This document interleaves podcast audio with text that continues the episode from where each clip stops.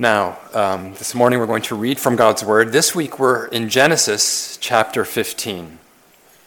After these things, the word of the Lord came to Abram in a vision, saying, Do not be afraid, Abram. I am your shield, your exceedingly great reward. But Abram said, Lord God, what will you give me, seeing I go childless, and the heir of my house is Eliezer of Damascus? Then Abram said, Look, you have given me no offspring. Indeed, one born in my house is my heir. And behold, the word of the Lord came to him, saying, This one shall not be your heir, but one who will come from your own body shall be your heir. Then he brought him outside and said, Look now toward heaven and count the stars, if you are able to number them. And he said to him, So shall your descendants be. And he believed in the Lord, and he accounted it to him for righteousness. Then he said to him, I am the Lord, who brought you out of Ur of the Chaldeans to give you this land to inherit it. And he said, Lord God, how shall I know that I will inherit it? And so he said to him, Bring me a three year old heifer, a three year old female goat, a three year old ram, a turtle dove, and a young pigeon. Then he brought all these to him and cut them in two, down the middle, and placed each piece opposite the other. But he did not cut the birds in two. And when the vultures came down on the carcasses, Abram drove them away. Now, when the sun was going down, a deep sleep fell upon Abram, and behold, horror and great darkness fell upon him. Then he said to Abram, Know certainly that your descendants will be strangers in a land that is not theirs, and will serve them, and they will afflict them four hundred years. And also the nation whom they serve I will judge. Afterward they shall come out with great possessions. Now as for you, you shall go to your fathers in peace. You shall be buried at a good old age. But in the fourth generation they shall return here for the iniquity of the Amorites is not yet complete. And it came to pass when the sun went down and it was dark, that behold, there appeared a smoking oven and a burning torch that passed between those pieces. On the same day, the Lord made a covenant with Abram, saying, To your descendants I have given this land, from the river of Egypt to the great river, the river Euphrates, the Kenites, the Kenizzites, the Kadmonites, the Hittites, the Perizzites, the Rephaim, the Amorites, the Canaanites, the Girgashites, and the Jebusites. This is the word of the Lord. This morning, our passage opens with the man Abram, and he is bothered. He is bothered about two things. He's bothered about a son there's this question that he, he, he brings up. And, and the context is, you'll recall in the previous chapter, chapter 14, Abram has just risked his life in battle. There was fighting, and, and, and maybe part of the thinking in his experience is, I could have died. I could have died in that fighting. In, in those battles with the nine kings, I could have died, and if I had died, who would continue my name? Abram's, he's aged he's in his 70s, maybe in his 80s, and he could have died in battle, and, and he has no son. And so then, especially then, a son represented an heir to all of his life and all that he'd built, and, and a son represented elder care. Who will look out for me when I'm unable to look out for myself? And my, my wife. So there's a question for Abram when he's concerned and bothered about a son. There's a question of continuity. It's also more deeply, it's a question about meaning. Will anything, will anything that I've done with my whole life, will any of it remain? Will any of it be remembered? So he's bothered about his son. He's also bothered about security. This, this question he brings about an inheritance, the land. He's wondering, am I going to end up my days? Will, will my life end just wandering?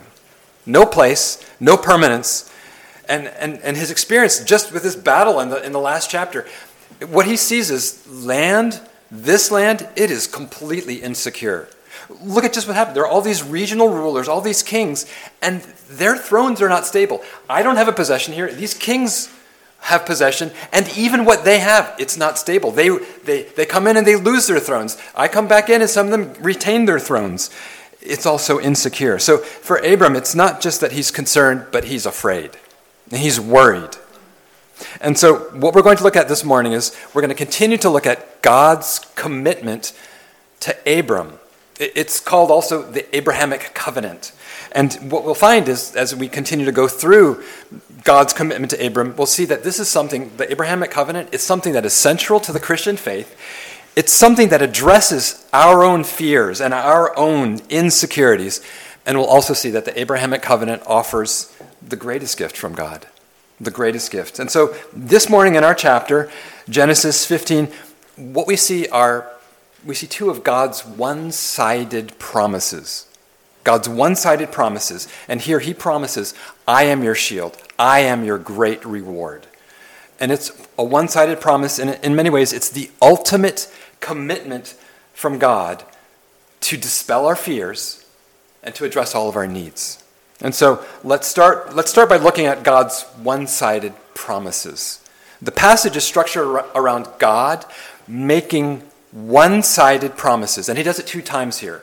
First of all, he makes a one sided promise about a son for Abram. That's what you see in verses 1 through 6. A one sided promise about a son. And then the second one sided promise that God makes is this promise of an inheritance, the promise of land and that's in verses 7 through 21. But it's one sided. What we mean by that is God initiated this promise, and God is the one, and God alone is the one who will fulfill these promises. Now, think about the magnitude of what God is promising here about a son and about this land. The, the scope, the size of it. He promises a son, and, and look at the magnitude of what's promised in it. In verse 2, Abram says, I'm childless. What will you give me, seeing that I am childless, and my heir is not really my son? Verse 4, the Lord says, This one, this Eliezer of Damascus, is not going to be your heir, but one will come from your body. And then the magnitude of what's encompassed with God's one sided promise, verse 5, he tells Abram, Look at the heavens. Look at the, the night sky and count the stars if you're even able to if you're even able to count the stars, you have countless sons that will come from your body. And so we're told that with just the, the, the, unaided human eye, without telescopes, without equipment, we are able, if you were to look on a clear night at the sky, you are able to perhaps perceive with the resolution that our eyes have maybe 5,000 stars, maybe 10,000 stars. And what God is saying to Abram is, that's how many thousands upon thousands upon thousands of sons will come from you. What he's saying to Abram is, You've got no son. You are geriatric and you've never had a son. But there's coming a day when, if they were to have a family reunion of all of your children, you would be surrounded by 5,000, 10,000 sons and grandsons and great grandsons. So the magnitude of his one-sided promise about a son, it's huge. The magnitude of his one-sided promise about the land. Verse 7 he says, I've, I've brought you to this land, Canaan, and you're going to inherit this land. This land that seems completely insecure right now. And as you go on to the end of this section, verses 18 through 21, he, he, he delineates boundaries that go from Egypt all the way to the north to the Euphrates River. And, and what he's promising is the magnitude of this inheritance. It's vast, it's, it's almost the entire eastern Mediterranean sea coast. He's saying that's, that's the magnitude of the land that I am making a commitment to give you. That's the magnitude of God's one sided promise. Now, the significance of his one sided promise to Abram. There's this, there's this concept of grace, and that's, what, that's part of what makes this one sidedness of God's promise so significant. It's grace that you see here, and that's a key feature of Christianity. Grace is God giving undeserved good. And, and here, the magnitude of the good is vast. God gives us undeserved good. God takes the work on himself entirely. It's all on him, and he does it. On Abraham's, on Abram's side, what do you see? What is Abram bringing to this, this deal, if you could even call it a deal? What's he bringing? If you go through this, there's nothing. There's nothing required of Abram. There's nothing that Abram can draw and say, well, look at what I've done. Look at what I've brought. Look at what I've promised and accomplished. Look at what I deserve. He, there's nothing on Abram's side. It's all one sided. What does God even demand that Abram do? In this chapter, nothing. It's grace. Now, if I could give you just an illustration that, that might show the one sidedness of this vast promise, I was thinking of something like this. If you, if you have familiarity with Christian history, the history of the church over thousands of years, maybe you know something about the work of God in China. But I'm not talking about today. I'm talking about in the 7th and the 8th century. Did you know that in the 7th and 8th century, Christianity had spread and was very present in China in the 600s AD, in the 700s AD, but then it disappeared. And you might be thinking, I had no idea. That's because it, it actually did dis- disappear. There are just a little, there are very few traces, but there are traces that show us it was, it was spread across China, but then it disappeared. But if you rewind and play a, a kind of a game of make believe and pretend, what if you were a missionary back then? What if you were a missionary in China in 8, 800 AD and you saw the work of God, Christianity, taking hold in China in, in 800 AD? And what if you were this missionary? You had poured out your life to spread the gospel in China and you, you had seen some success and God came to you and told you everything that you see here, everything that you've built with your little mission work here, it's going to disappear. It's going to be gone. But in 1200 years, in the year 2024, in this same land, in China, there will be 80 million, 100 million Christians and growing. The magnitude of that promise, it would be like the promise God made to Abram of descendants as the stars are numbered, if you could even count them. But it's, it's all one sided. By, by, by God coming to you and saying, everything that you've built is going to be gone, you realize in that promise what God will do with that magnitude of people in that place, it will be God's work entirely. I will bring nothing to that. And so, what is the response that we're to have when God makes this one sided promise? What's the response that Abram has when God makes this vast one sided promise to him, this covenant? The response is this open hands, palm up. You, all you can do is receive it. And so, so that's part of the response. When God makes you a gracious, one sided covenantal promise, you just receive it. Verse 6 says that's what Abram did. Verse 6 And Abram believed in the Lord and the Lord accounted it to Abram for righteousness. All that he did was receive it. He just believed it. What does it mean to believe God's promise? Believe means that you expect God to do what he said. It means you have an expectation that God will actually do what he said.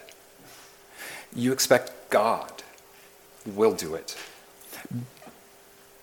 Because if you don't, if you don't believe in this way, if you don't expect that God will do what he has said, what, what, what happens? That, that's, that's why we have despair. We think it's hopeless. That's why we worry, because we, we don't expect that he will do what he's promised. That's why we become bitter, and, and, and cynicism takes root. It's because we're not believing. We're not expecting that he'll do what he has said. That's, that's unbelief. And so the response to God's promise is we receive it, we believe, we expect he will do. We also we hold out empty hands to God. We hold out empty hands. We recognize that this is of grace. I have nothing to offer. I have nothing that I can add to this. I have nothing with which I can barter with God so that He would do the good that He's promised. I have no grounds to demand or to expect that God will do this except that He said He would do it. And so we receive it, we come with empty hands, and that means we also just wait we wait. There is a lot of waiting baked into this passage here. Abram is going to have to wait for God to do what he's promised, what he's offered. And, and this, this is one way that I think it's important for us to apply what we have here. There's a posture in the Christian life, And it's a posture not of striving, not of resisting, not of, uh, of, um, of, um, of putting to death. There's a posture here of waiting, just plain old waiting, waiting on the Lord. When you understand the one sided nature of God's promise, many times that means you're going to have to wait on the Lord. You're going to have to wait on the Lord to do what the Lord and only the Lord can do. And it, it's waiting on the Lord means you're saying this implicitly. You're saying, I can't do more. There's nothing I can do. All I can do is wait. And so that means you will need to you will need to wait through times of discouragement. When God delays, you're going to have to wait when you get discouraged. It's in places like Psalm 27 verse 13. I would have lost heart unless I had believed. There's the faith. Unless I had believed that I would see the goodness of the Lord in the land of the living. Wait on the Lord. Be of good courage, and he shall strengthen your heart. Wait, I say, on the Lord. And so when God delays, you still wait on him. It, means, if you understand this, that you also will wait on God when you see people doing bad things and getting away with it. Because what will happen is you'll see people doing bad things. You may burn inside. You may want to burn them down. You may want to attack. You may want to retaliate but you don't. Psalm, Psalm 70, Psalm 30, 37, verse, verse 7. Rest in the Lord and wait patiently for him. Do not fret because of him who prospers in his way, because of the man who brings wicked schemes to pass. Cease from anger and forsake wrath. Do not fret, it only causes harm. For evildoers shall be cut off, but those who wait on the Lord they shall inherit the earth. And so, waiting on the Lord means you wait on God when you see people getting away with bad things. Instead of returning evil for evil, you keep doing good. You don't do evil, you don't return evil, you do good. You return love for hatred. Psalm 37 34. Wait on the Lord and keep his way.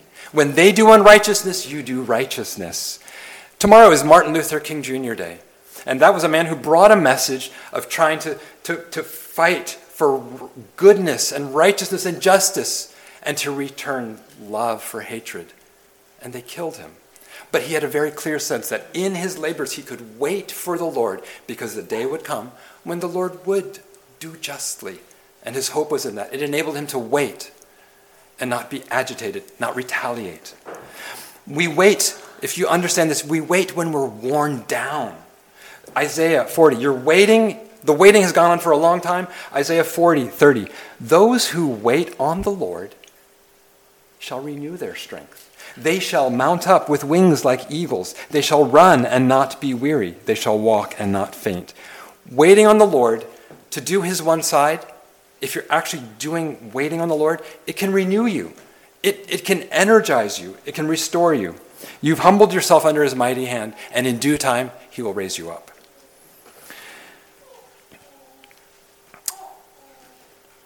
The biggest part of God's one sided promise in all of this, though, I think, is in the very first verse, verse 1. What, what do we see here in, in verse 1? He comes to Abram. Abram is, is nervous, he's insecure, he's afraid, and God says, Do not be afraid, Abram. I am your shield, your exceeding great reward. The biggest part of God's one sided promise is not just the son, it's not just the land and the inheritance, it's that God gives us Himself. God gives us Himself. He says, I am your shield. I am your exceeding great reward. I will be the one who gives you what you are longing for. God says, I am yours. I am your shield. The question you have today, if, if, especially if you're afraid, especially if you're sensing how insecure all of life is, is God enough? Is God enough for you? Is having God and having God's commitment, is that, is that enough for today? With your health problems, with your relationship problems, with your immigration worries, is having God. When you, when you still lack the child that you've been asking for, when you still don't have the spouse that you want, is having God and having God's commitment enough for you. Because in, in, this, in this, God is offering you a relationship. And so, is a relationship with Him, with God, enough today? Well, God has made these one sided promises, but we struggle. We struggle to believe God's one sided promises. Why is that? Why does it seem so hard to believe His one sided promises? Well, we struggle to believe. We struggle to believe because sometimes we hear God's promises, but we see very little performance on them. We struggle to believe because we hear God's great promises, but we don't see Him performing on His promises.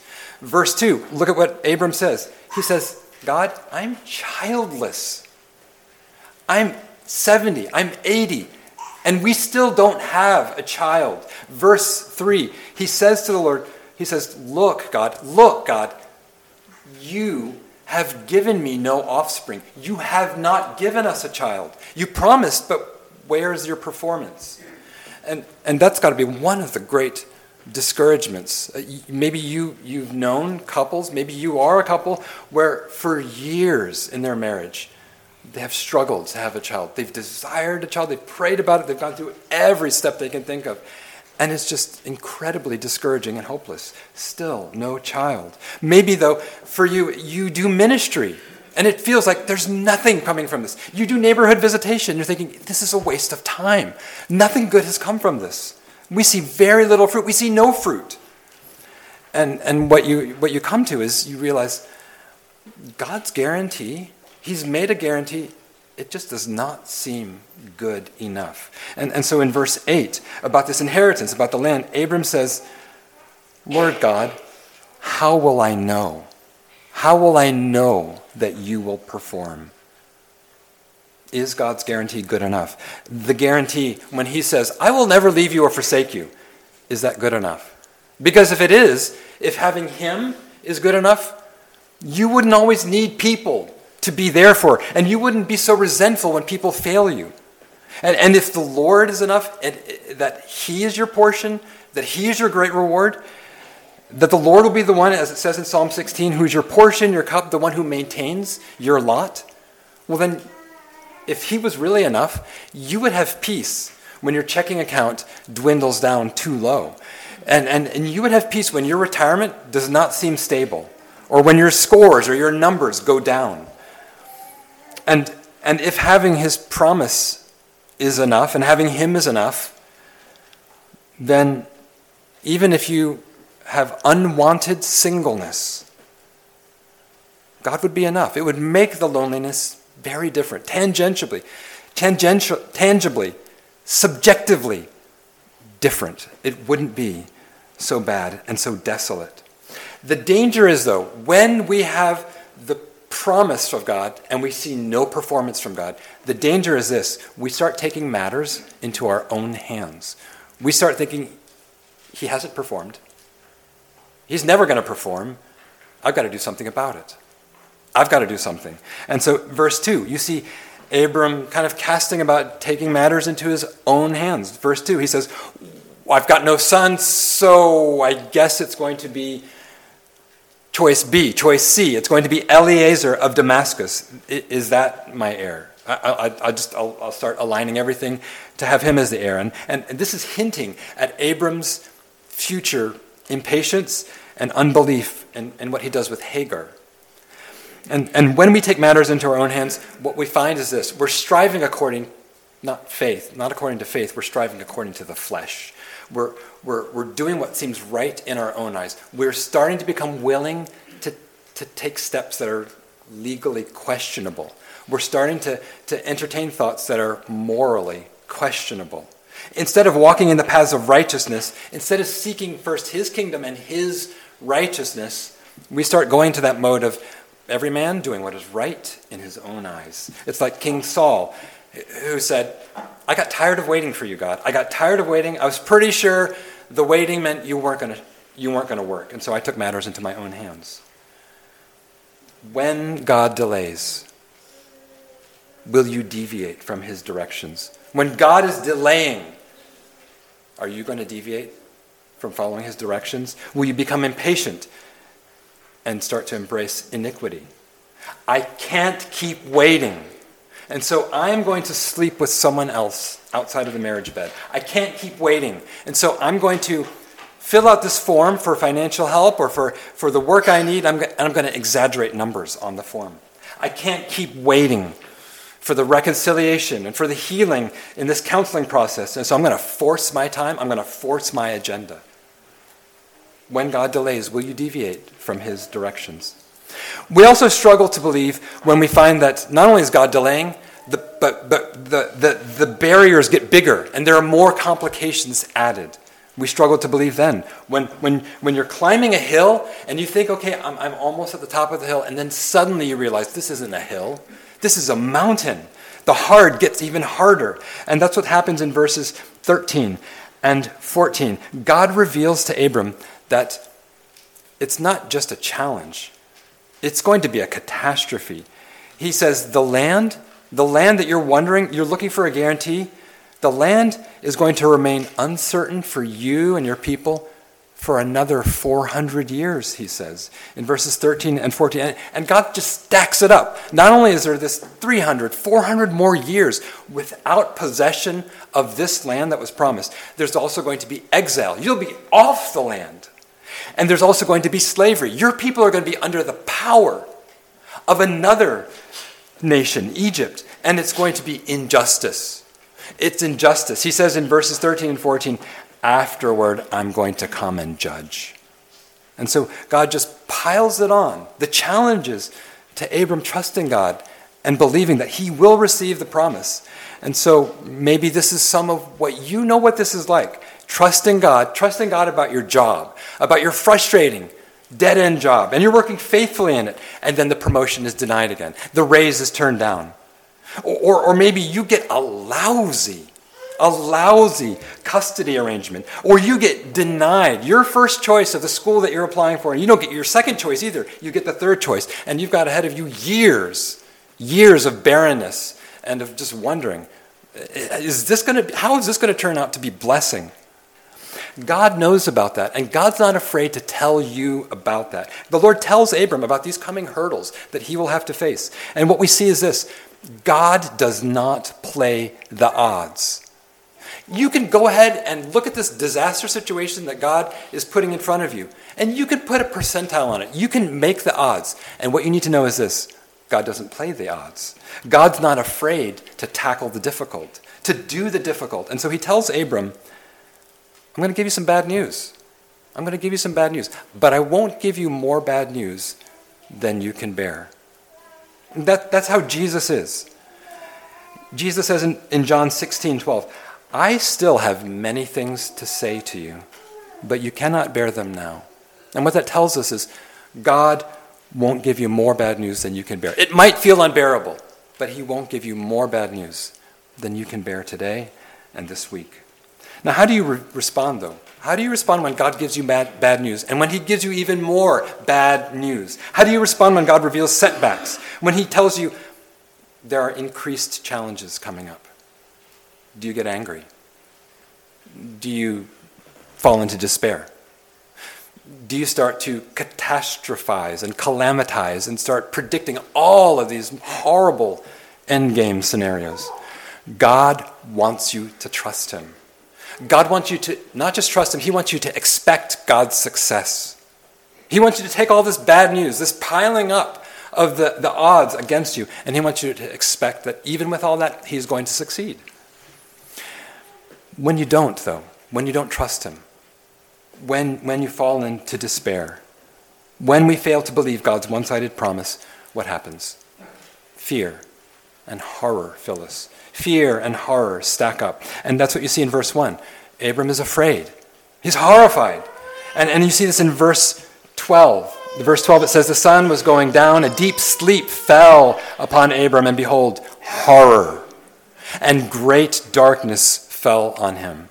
It, it, was, it was, it was, it's a symbolic scene that starts to play out here. This, this scene where Abram is suddenly, it's, it's almost like he's in this haze and it's dark and he's, He's overwhelmed with terror and horror.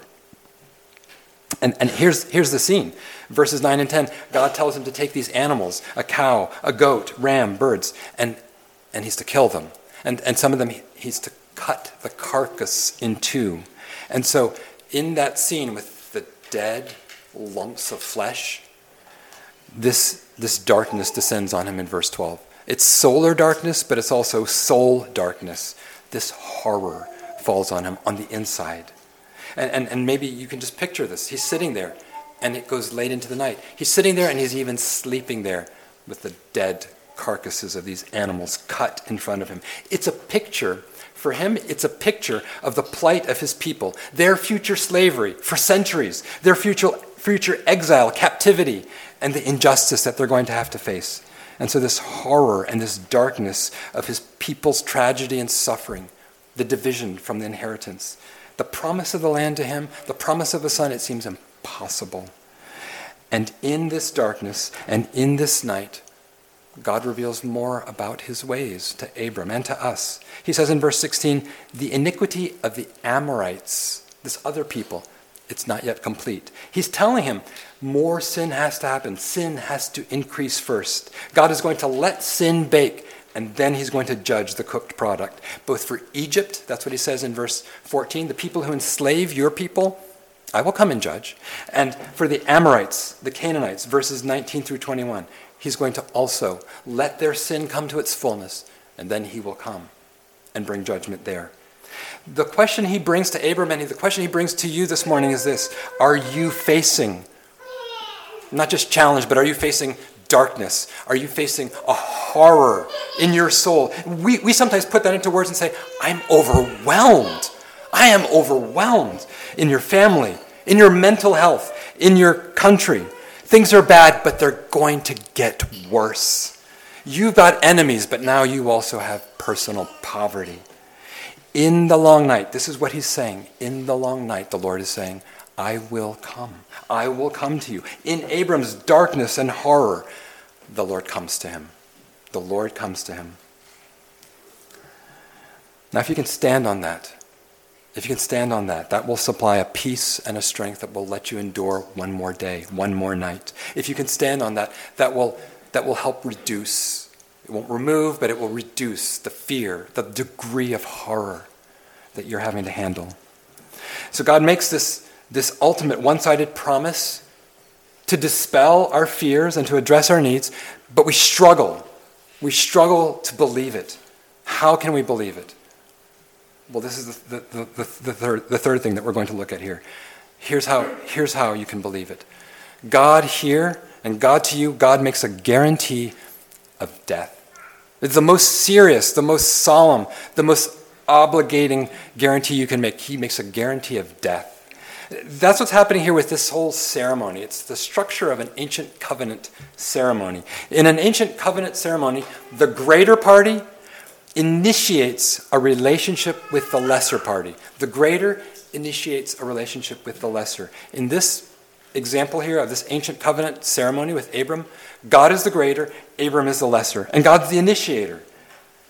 The ceremony, those ancient covenant ceremonies, also declare dramatize within the ceremony the consequences if the covenant isn't kept, if performance isn't made. The ceremony declares the consequences for failure to perform. And that's what's going on with these cut animals. It's saying this what we've done in killing these animals and dividing them, may that be done to me if I don't perform.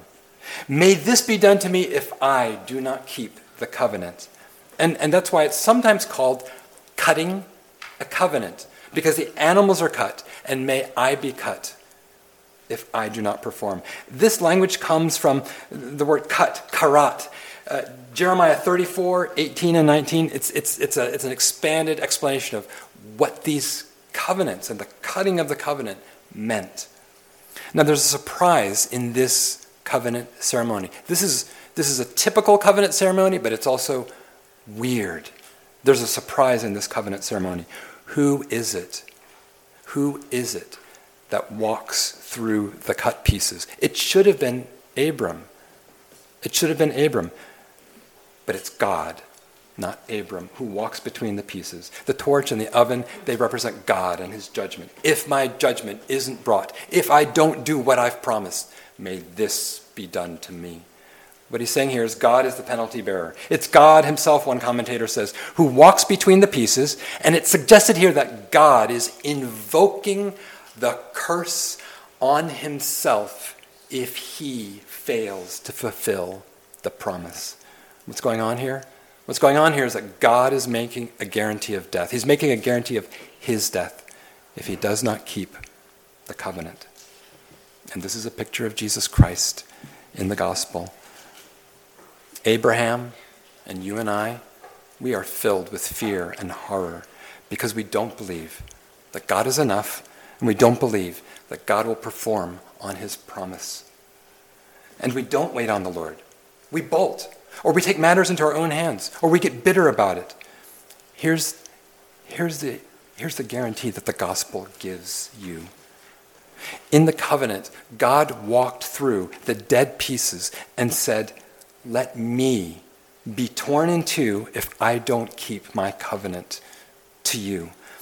On the cross, Jesus was torn in two to prove God's commitment to you the Son, Jesus Christ, the Son who had only known a unity, a oneness of love and delight with the Father, he experienced the horror of having the Father go dark on him for the first time, and it ripped Jesus in two. He said, Why, Father, have you forsaken me? Jesus was torn in two so that you and I who believe could become one with God. That's the promise in John 17. That those who will believe in me, that they all may be one, as you, Father, are in me and I in you, that they may also be one in us. God will keep his commitment. Because Jesus walked through darkness and horror, God will never abandon or forsake you.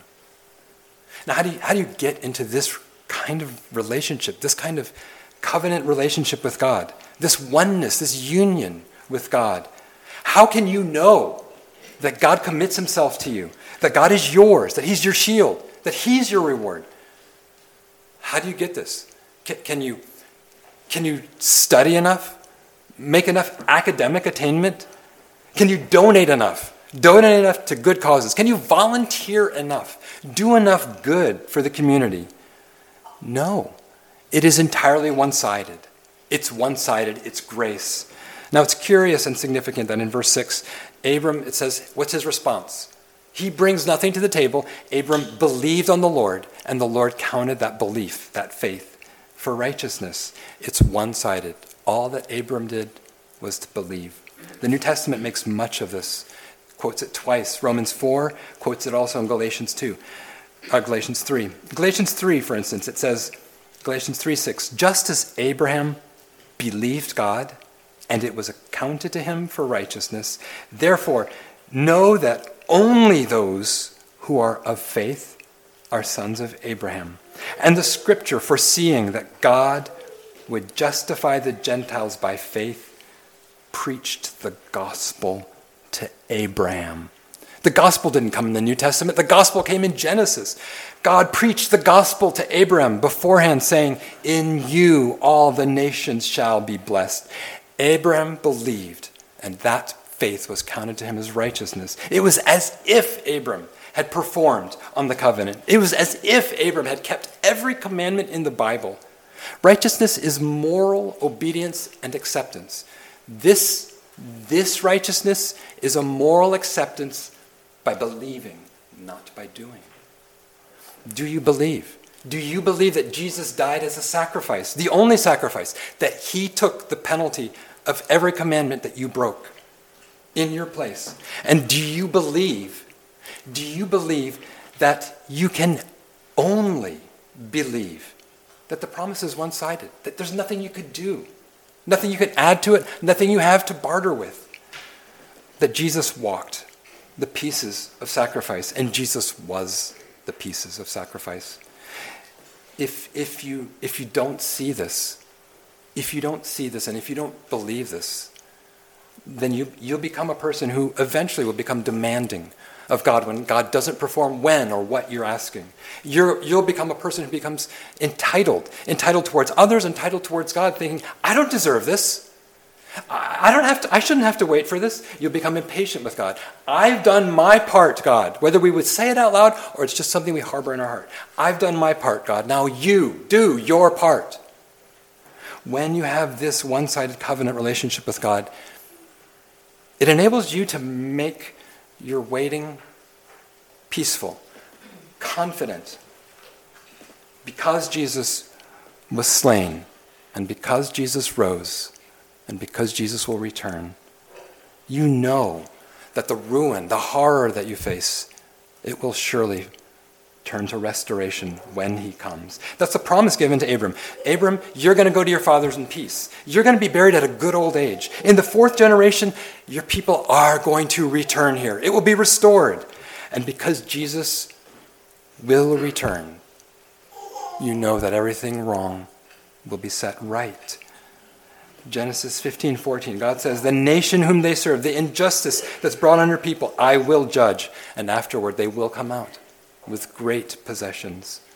And so, believer, as we close perhaps today, perhaps today you have unwanted singleness. Perhaps you have a lousy legal settlement. Perhaps you are under the lash at work or in life, and it looks to you like 400 years of horror. Beloved, the Lord says, Do not fear. The Lord says, I am your shield.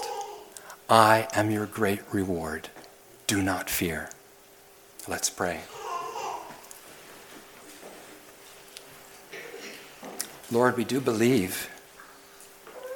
You've made a guarantee, a more solemn guarantee. You couldn't make more than this a guarantee of your own death. And then Jesus demonstrated us to us that we can trust your promise. And so, Lord, today we come to you some coming with fear and horror in front of them. We pray, Lord, that they would believe that your commitment and that you would be enough. And for those who have not yet known Christ as their covenant keeper, we pray, Lord, that they would come to you and, and, and they would come to know your commitment and your love to those who, who just receive your grace. We ask it for us. We ask it for our children. We ask that you would be glorified in all of this. In Jesus' name, amen.